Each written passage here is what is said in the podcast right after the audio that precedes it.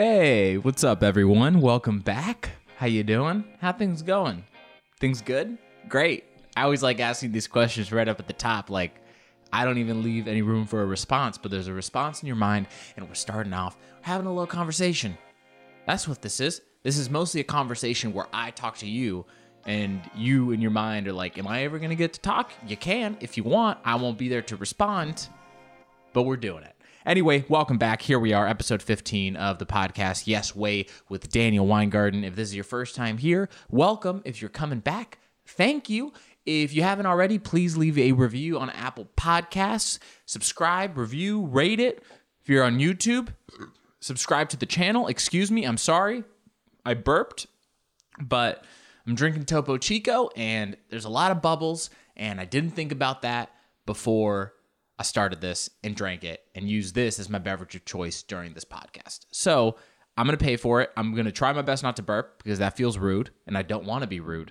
But if it happens, I apologize. There's so many bubbles in this. I've talked about this, I think, before. Topo Chico, so many fucking bubbles. You can leave it open for 3 days, still the same amount of bubbles than you had when you opened it. I don't know how it's possible. I don't know what type of magic, what type of brujeria.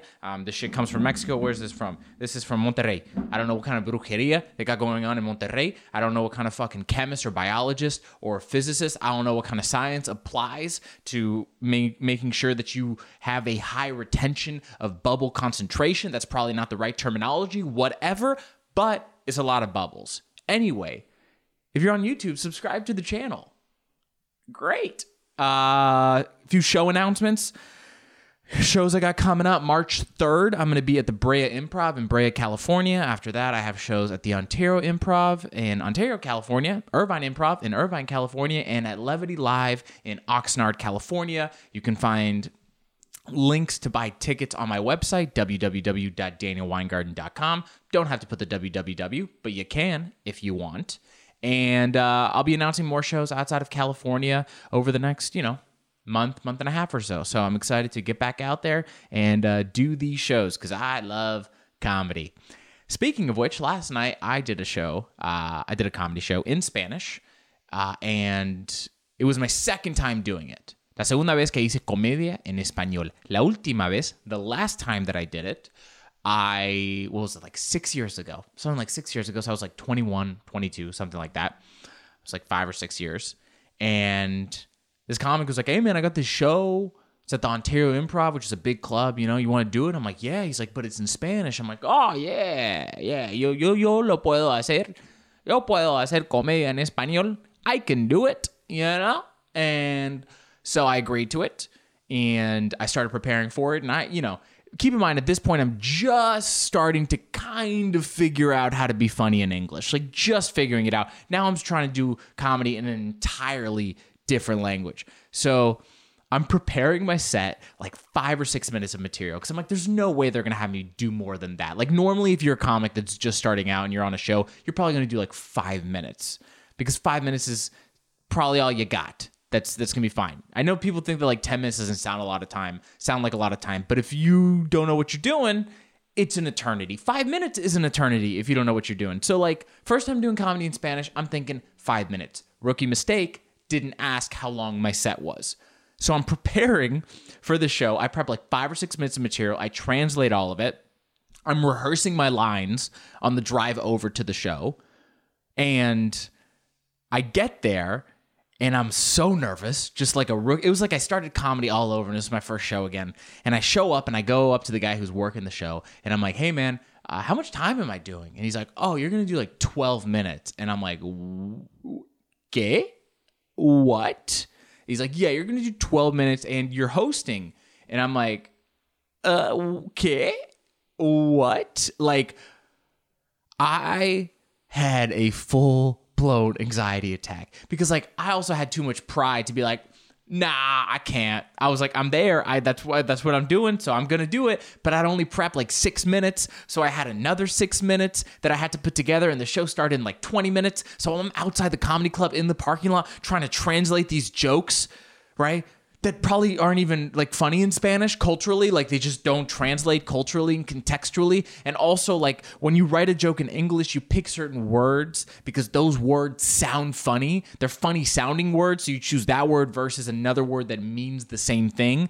But then you translate into Spanish and then like maybe the Spanish version of the word isn't funny. And like, I'm sorry, but my Spanish vocabulary is not extensive enough that I am capable of just choosing synonyms. I don't have a synonym. My grasp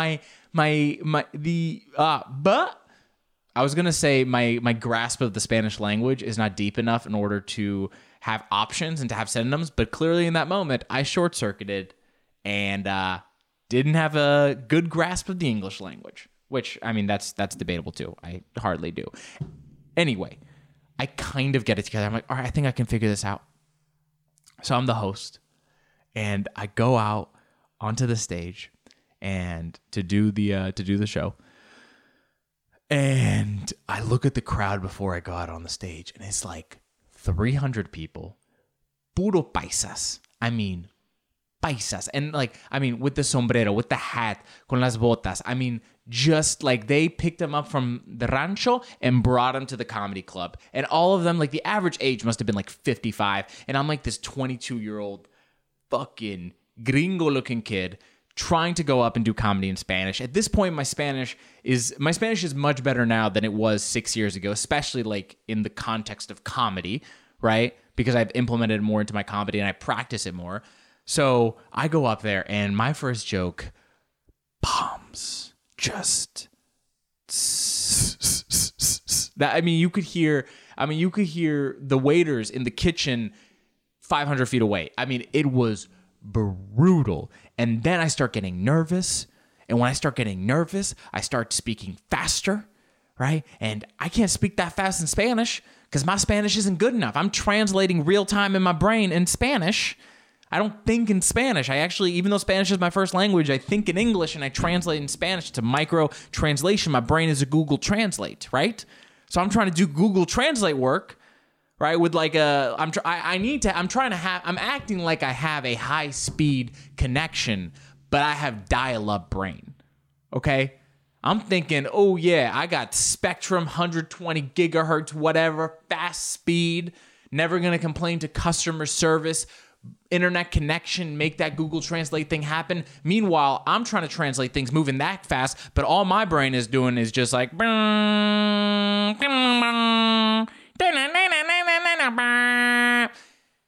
so I'm fumbling, I'm mumbling. I'm not even saying words at this point. The entire crowd is like, this dude's a fraud. He's saying he's Latino, but the way he's speaking Spanish right now, I think he's lying. I think we got a Rachel Dolezal on our hands. I think this man is a fraud. And it was just silence for 12 minutes, the longest 12 minutes of my life, felt like 45, just 300 people staring at you like, oye, chinga tu madre, güey, chinga tu madre. They weren't saying it, but I felt it telepathically. I fucking felt it was horrible. So it scarred me. That's like the worst bomb that I've ever had. To bomb in a foreign language is, and then I was the host. So then I had to keep coming back up in between comics and like, okay, aplauso para ese comediante. Ahora, poco de energía. Yeah, yeah, lo estamos pasando bien. Yeah, yeah, okay. Ahora aplauso para tu próximo comediante. You all hate me. It was horrible. So I was like, I'm not doing comedy in Spanish again. But then I was hanging out with a comic friend of mine, Francisco. Why did I say that weird? Francisco. That was weird. That was a weird way to say Francisco. Francisco. I don't know. I sounded like I'm working at the DMV and I'm saying his name. Francisco. Over to window 3. Francisco. Anyway, I'm hanging out with him and he runs a show with two other comics in LA where it's comedy in Spanish. And I was like, dude, I want to do the show. And he's like, yeah? I was like, yeah. He's like, how much time do you want to do? And I go, I appreciate you asking. I'm going to do 8 minutes. That's it. 8 minutes. I think I can do 8 minutes. So it's 2 more than the 6 from 6 years ago, 4 less than the 12 that I had to do. 8. I'm like, I can do 8. I can make that work. So I'll prepare. I get my stuff together, and I show up, and I do the show, and guess what, guys? Guess what, ladies? Guess what, people? I did not bomb. Psh, psh, psh, psh, bra, pa, pa, pa, pa. That's right. I got tepid laughter. Like, it was fine. It wasn't great. It wasn't horrible. It was, like, fine, which was all I needed. Like, doing comedy in Spanish feels like putting on a 30-pound weighted vest and going on a run. It's like, I know how to run, but there's something holding me down and something making me feel just like a little bit slower, you know? Like, I'm just moving a little slower than I normally would. So now I got done and I was like, oh, I can do comedy in English again? Oh, that sounds amazing. That sounds so easy. So that was last night. But it's interesting because I was talking to another comedian, and she's French-Canadian. I believe her mom is from Peru and her dad is Canadian. And she'd done shows in, I'm assuming, in Montreal, but in Canada, somewhere in where it's French and Canadian, but I'm guessing maybe in Montreal. And she was saying she had done comedy shows in French, and that those crowds, she's had an easier time with those crowds. And I think it's interesting because, like, here's the thing, like, if you speak French, you understand French culture, and that's like the one culture. You just have French culture. That's it, right? And there's sort of this, like, universal language and a universal culture that you're kind of pulling from and references or whatnot. But what's interesting and what really is the challenge about doing comedy in Spanish is, yeah, sure, you might have a room full of people that all speak Spanish, but they all might be from different countries and, you know, from different parts of Latin America. You might have, you know, 2 people that are Mexican, then you have 3 people that are Chilean, then you have, you know, 1 person from Puerto Rico, somebody else from Venezuela. And yeah, we all speak the same language, and the sensibilities are somewhat the same, but the sensibilities are also somewhat different depending on the country that you're on, the comedic sensibilities. Also, there are words that mean one thing in one country and something else in another country. Slang, right? That, you know, that somebody could say that makes perfect sense if you're Puerto Rican. You know that word. You know what they're saying. But if you're not Puerto Rican, you might be like, I don't know that word. I don't know what they're saying. Or in context, that doesn't make sense to me. So I think that's like an interesting challenge, but it was cool, and it was a lot of fun, and I'm glad that I took on the challenge, because it was, I'm telling you, when it was bad, when I did it like 6 or 7 years ago, it was horrible. And the worst part was the drive back home was like an hour and 10 minutes, so it was just an hour of 10 minutes in the car by myself, replaying every single moment. And yet I decided, you know what? I'm going to go ahead and I'm going to do it. I'm going to do this show in Spanish. I'm going to have a grand old time. The worst that could happen, can't be worse than before. Can't be worse than that. I knew that. And it wasn't. And I overcame a fear of mine. And for that, you know, órale, Daniel. Buen hecho. Buen hecho. Estoy muy orgulloso de ti. Muy orgulloso. Very proud of you. Am I speaking to myself in the third person? Yeah, okay. But I'm also proud of you. I'm proud of you so much. Who are you? You're the person listening. Proud of you. All right. What else is going on? On Sunday, Zoe and I decided to go to some open houses. Yeah, we decided to go to some open houses just for fun. We just had nothing to do, and we're like, why don't we go to some open houses? And it's very funny how when you walk in, I feel like they can tell that you don't have money. You're not here for the house. Like, I parked my Kia very far away so we could walk up, and they're like, "Nah, we're good." Like, you just get ignored. You just get ignored. It's like, "Oh, like normally like they'll go up to other people and they're like, "Do you have any questions about the house?"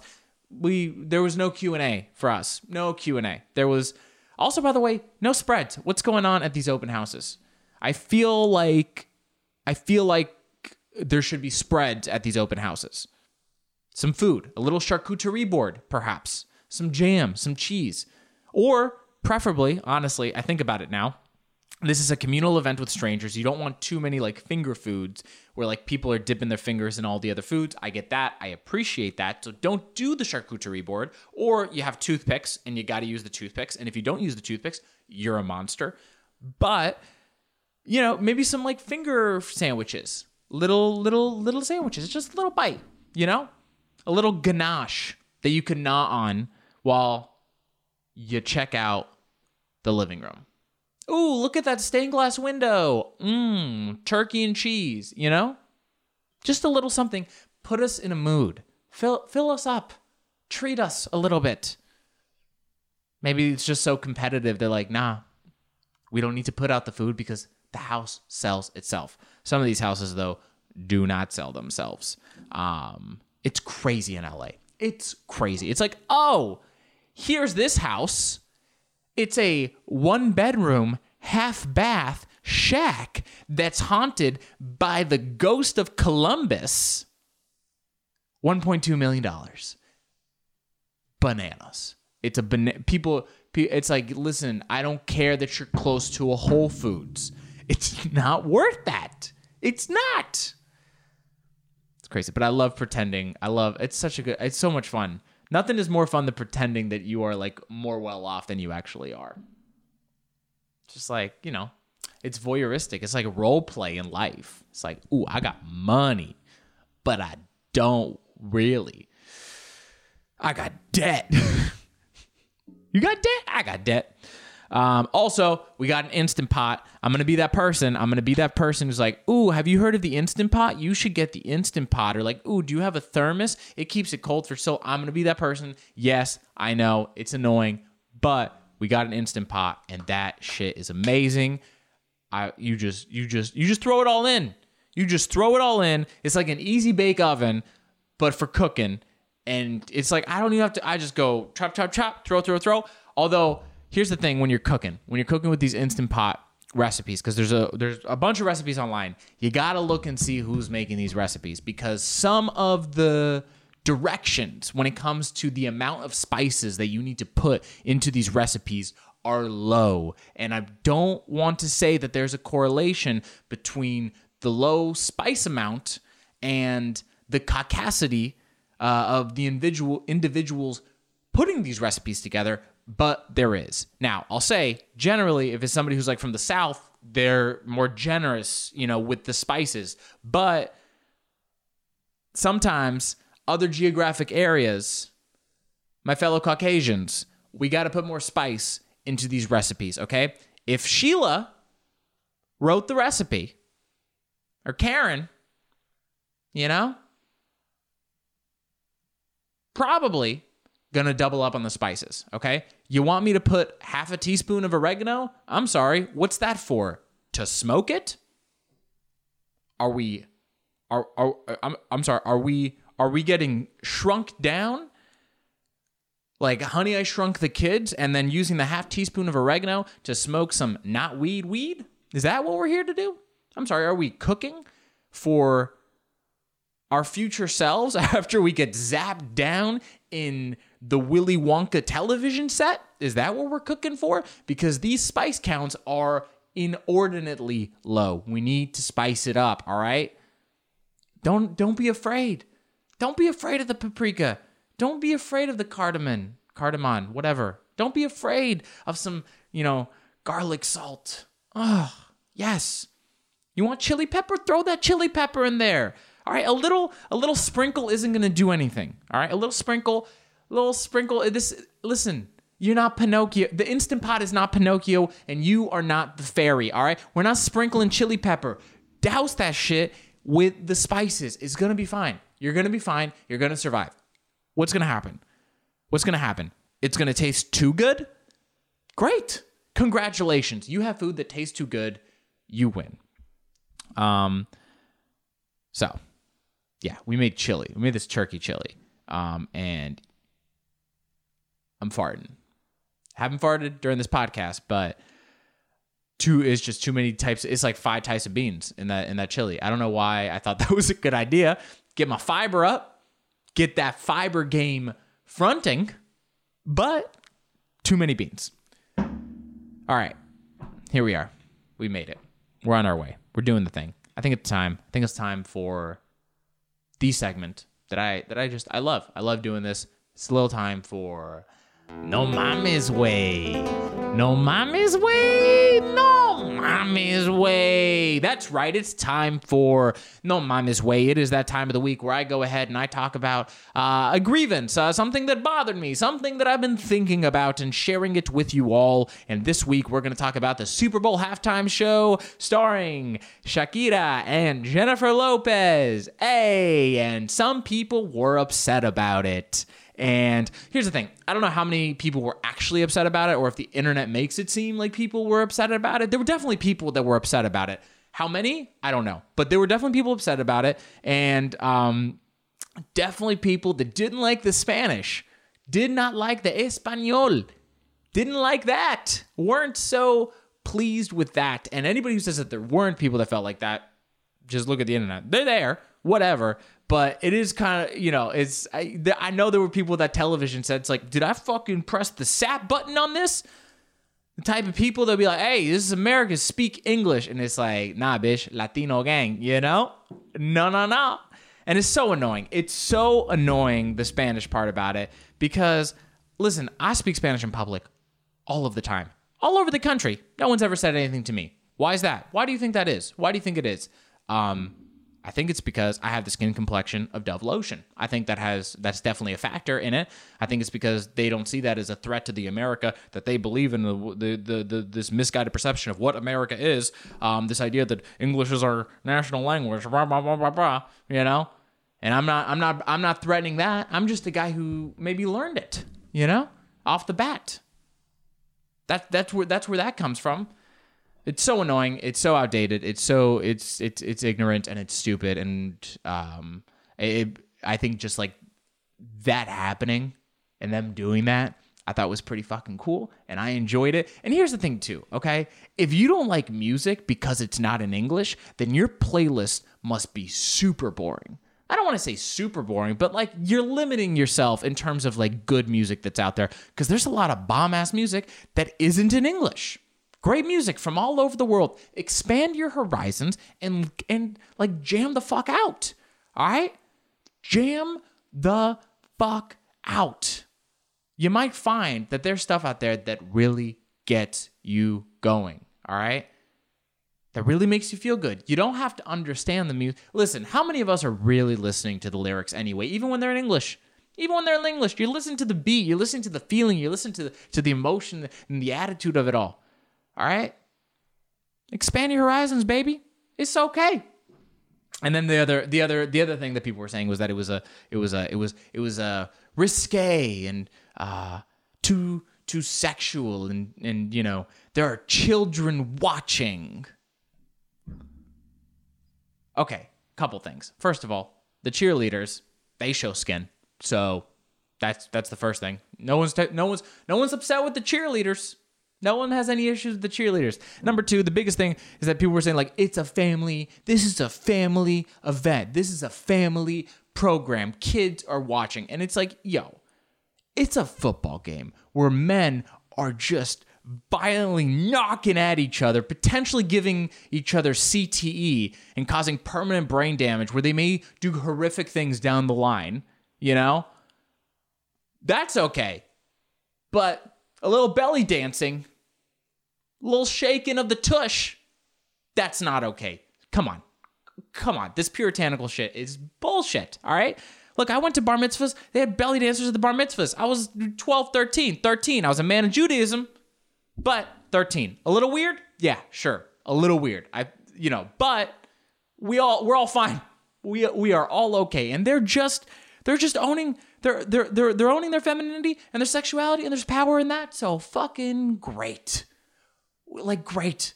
It's a football game, all right? It's a football game. I understand. It's not a, like, I don't, it's a family, it's a family event. No. Like, I'd understand if you were watching Sesame Street and all of a sudden just some girls come out and start shaking their ass and the Cookie Monster's like, oh, I don't want to eat cookies anymore. I want to eat ass. It's like, okay, well, hold on a second. This is Sesame Street, but it's not that. It's not. So anyway, I thought it was great. Good stuff. And yeah, I mean, there was J-Lo. had that Puerto Rican flag out, and which, you know, and speaking of which, since I'm gonna use that as a transition. Una transición. Is it transición? I don't know. You think I'm gonna search it up right now? Oh, baby, transition in Spanish. This is what I do when I don't know a word. I just Google it, and then I learn the word. Now I know the word. Like I needed to, for a joke, needed to translate kidnapping. Secuestro. Ahora sí. Perfecto para un secuestro. Perfecto por un secuestro. Le voy a preguntar a mi papá y después voy a aprender. I'm going to ask him and then I'm going to learn.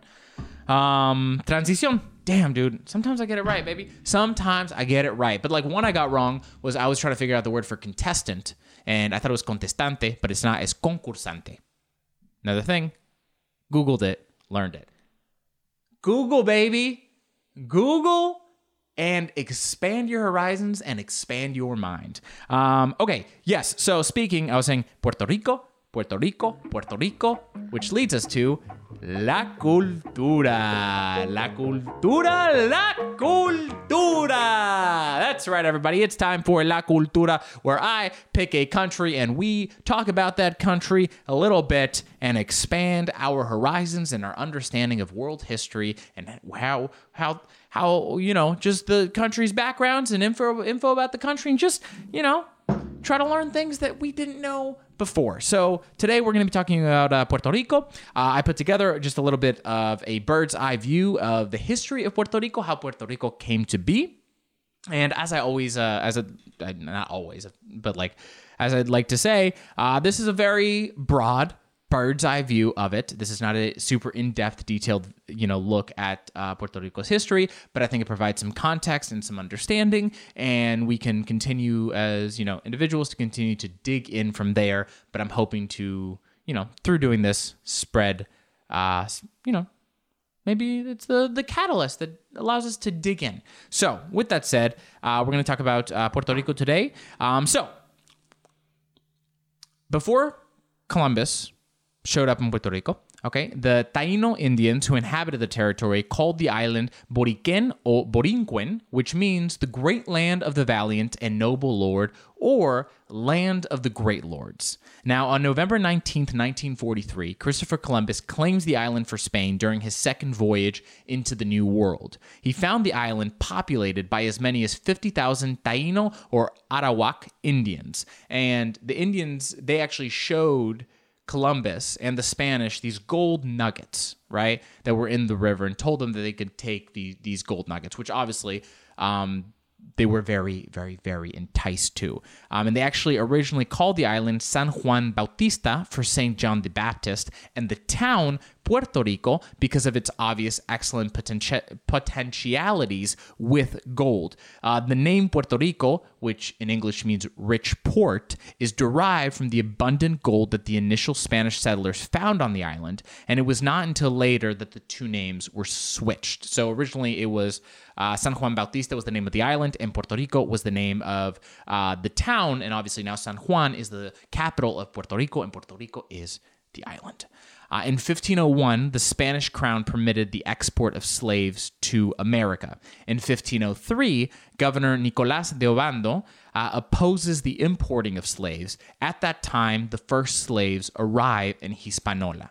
In 1508, Spanish colonization begins, and Spanish explorer Juan Ponce de León arrives.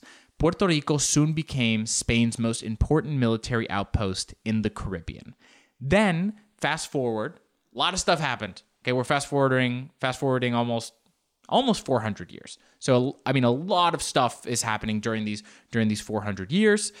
During this period of Spanish colonization, slaves are coming over from Africa, and I mean, like I said, we can continue to dig into it and continue to learn. But that's sort of the setup there for this period of the Spanish colonial period, or the Spanish period of colonization might be the correct term. I'm not a history buff, by the way. I'm just a layman's person who's trying to learn, just maybe like you. So We fast forward, and it's December 10th, 1898. The Treaty of Paris is signed, and this concludes the Spanish-American War. Spain renounced all claim to Cuba, ceded Guam and Puerto Rico, and its dependent islets. Is it islets or islets? I-S-L-E-T-S. Islets to the United States, and transferred sovereignty over the Philippines to the U.S. for $20 million. Now, in 1900, the U.S. Congress institutes civil government in Puerto Rico under the Foraker Act. U.S. maintains strict control over the island affairs, prompting demands for more local control. And in 1917, the Jones Act grants U.S. citizenship to Puerto Ricans. 1946, the U.S. appoints Jesús de Pinero as Puerto Rico's first governor, and in 1947, partial self-government is granted, enabling Puerto Rico to elect their own governor, so one that's not appointed by the U.S. And in October of 1950, President Truman signs the Puerto Rico Commonwealth Bill, paving the way for a Puerto Rican constitution. In 1951, the 600 Law is passed, giving Puerto Rico the right to establish a government with proper constitution. And in 1952, Puerto Rico's constitution is proclaimed, establishing a commonwealth with autonomy in internal affairs. Now, fast forward to 1993, Spanish and English is declared as the official languages of Puerto Rico, and nearly 49% of voters back continued U.S. Commonwealth status. So they used to have, I think they're called, I forget essentially referendums within Puerto Rico where they would vote on whether they wanted to maintain this Commonwealth status or statehood. And it should be noted that Puerto Rico, they do not have full voting rights in the sense that they cannot vote for the president or for the vice president, and they don't have representation in Congress. So they're an insular territory in that sense. So 1993, fast forward now to March of 2006, the U.S. Supreme Court rejects an appeal calling for Puerto Ricans to have the right to vote in U.S. presidential elections. Now, in November of 2006, Puerto Rico adopts its first sales tax, aiming to address major budget deficits. And I believe that Puerto Ricans do not pay income tax. I believe that's the piece of information that I came across, but there is a sales tax. And in November of 2012, voters backed a non-binding referendum to become a full U.S. state. This measure would require U.S. congressional approval, and up until this point has not happened. In October of 2013, Puerto Rico was facing a mounting debt crisis. And in 2014, and then eventually in 2017, the U.S. territory declares bankruptcy, which was the largest ever by a local U.S. government after being unable to pay its debts. I was just about to start reading the same thing. And then in June of 2017, Puerto Rico votes overwhelmingly in favor of becoming America's 51st state in a non-binding referendum, but that did not get congressional approval.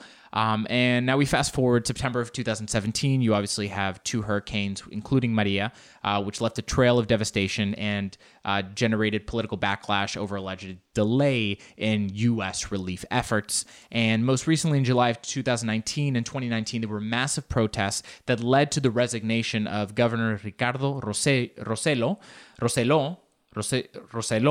after days of street protests over a group text message scandal involving offensive comments. And obviously, most recently, you have the earthquakes that have impacted Puerto Rico just this year.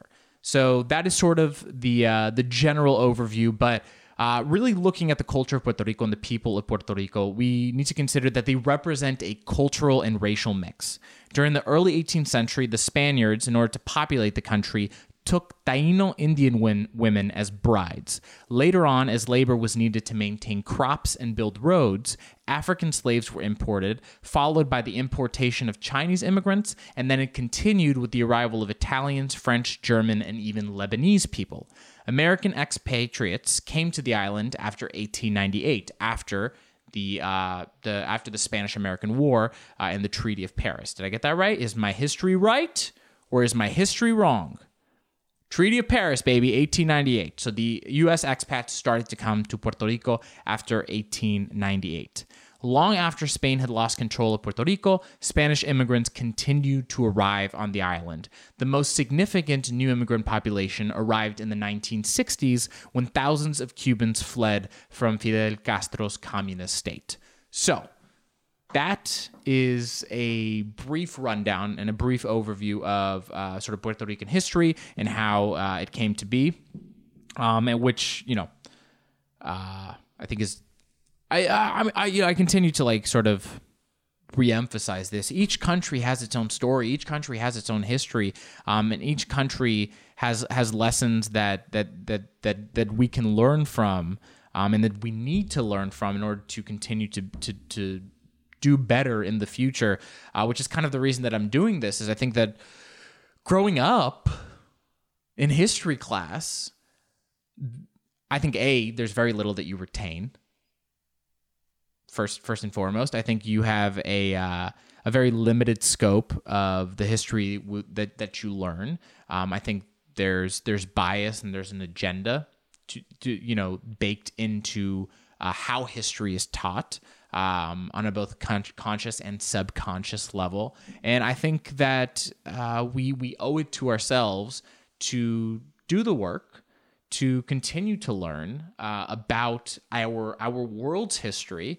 The history of countries individually, and see where things start to cross, right? Because there's a lot of stuff that happens here that affects something here, that affects something there, and you kind of create this butterfly effect, and you can start to kind of see these patterns and see a lot of the parallels that take place. And I think it's interesting, and I think that it's important, and that's kind of what I'm trying to do with doing stuff like this. So I'll continue to do that as it comes about. And I hope that you like it, obviously. Now, I do want to go ahead and just end with 5 quick facts about Puerto Rico, things that I came across in my research. So let's start with something that I always find. I find food to be very fascinating. I find how food came to be, or how a country's food came to be, and the influences that took part in the food. In a nation's cuisine, how that cuisine was formed and the influences that took place in forming that cuisine. So when we look at Puerto Rico, we see that coconuts, coffee, plantains, and beans hailed from the African slave trade, along with the technique of deep frying. Pork and rice arrived with the Spanish conquistadors, along with the seasonings, garlic, onion, peppers, and signature herbs, cilantro, that formed the distinct criollo flavor base. But the most enduring impact on the island cooking comes from the Taino, Puerto Rico's indigenous people, whose contributions include the cultivation of root vegetables and fruits, from yucca to guava, and a cooking method that literally set the world on fire, barbecue. And so, yeah, I think that's always a fun thing to look into, right? Because a nation's food tells a story. Nation's food is the amalgamation and the product of everything that came before it. So in this case, we kind of see how these different elements sort of like came together to create the cuisine that exists now. Number 2, Puerto Rico does not observe daylight savings time, which I'm all fucking for, because that shit. Do I look like a farmer? Do I? How many of us are farmers? Does it really make a difference? Maybe it does, and I'm just being ignorant. That's very possible. But I'm just like, yo, it's confusing, and then it gets dark too early, and then I get sad. And I'm just trying not to be sad. I think most of us are just trying not to be sad. So, hell yeah, Puerto Rico. I don't know if it would really make a difference. I might still end up being sad. Number 3. Puerto Rico is also home to the largest living reptile in the world, the leatherback sea turtle. This thing's huge. Look at that thing. That thing is... ginormous. Number 4, Rita Moreno. Yup, that's it. That's the fact. No, but she became the first Hispanic woman to win an Oscar in 1962 for her role as Anita in West Side Story. She's also won an EGOT, so that's an Emmy, a Grammy, an Oscar, and a Tony. She's a badass. She's the shit. Everyone loves Rita Moreno. If you don't love Rita Moreno, then fuck you. How could... What? No. And number 5 is less of a fact and more so of a statement. I think that Puerto Rico, people tend to forget that it is a part of the United States and it doesn't get recognized as such, even though that it makes the same contributions that any U.S. state would make and has contributed to U.S. culture, its landscape, and its community, you know, from astronauts to members of the military, to its natural resources, to surgeon generals, Supreme Court justices, members of Congress, artists, and in that sense, I think we need to recognize those contributions and recognize it as a part of the U.S. because I think that as we have seen with these natural disasters, Puerto Rico gets treated as this sort of like an afterthought, and it's not right. And I think that that's something that needs to be called attention to and something that we need to realize. And all it takes is doing the work of trying to learn a little bit more in order to see that. And it doesn't take a lot of work. To see that. It takes really just takes, and they don't even have to be a part of the United States in order to validate their humanity at all. But, you know, just have empathy, validate people's humanity, do the work to understand their cultures, to validate them in the process, and where they come from and what makes them, you know, part of what makes them them. And, you know, just don't be an asshole. So that's really the moral of this whole thing. Don't be a dick. Have good intentions. You might fuck up along the way. You might make some mistakes along the way. Acknowledge those mistakes and then just try to be better. That just applies to everything. And obviously in the spirit of wanting to bring attention and wanting to help Puerto Rico in this time of need, most recently with the earthquakes. If you can make a donation, that would be great. There are a lot of great organizations out there that do really, really wonderful work. But I know the Hispanic Federation is one that works with a network of nonprofits in Puerto Rico to help those in need. So if you are able to do that, go to the Hispanic Federation, make a little bit of a donation. That would be very, very, very cool. So that is the end of our episode. I hope you enjoyed it. If you want to shoot me an email with a question or a comment or whatever, you can do that. It's dwcomedy2@gmail.com. You can follow me on Facebook, Instagram, and Twitter at dwcomedy. And if you're listening on Apple Podcasts, please rate, review, subscribe, leave a review, share it with friends and family. If you're on YouTube, subscribe to the channel. Like this video, comment it, like I said, share it with people. And if you're still listening, thank you. We're 40-something minutes in, and you're still around. So I genuinely appreciate it. I appreciate your time. I hope that you enjoy these little hangout sessions that we have.